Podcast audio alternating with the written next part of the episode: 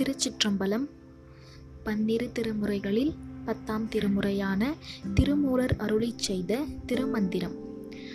பாடல் நாற்பத்தி எட்டு அணையா விளக்கை பொருந்தி இருந்தேன். பாடல் அடியார் பரவும் அமரர் பிரானை முடியால் வணங்கி முதல்வனை முன்னிப்படியார் அருளும் பரம்பரன் எந்தை விடியா விளக்கென்று மேவி நின்றேனே.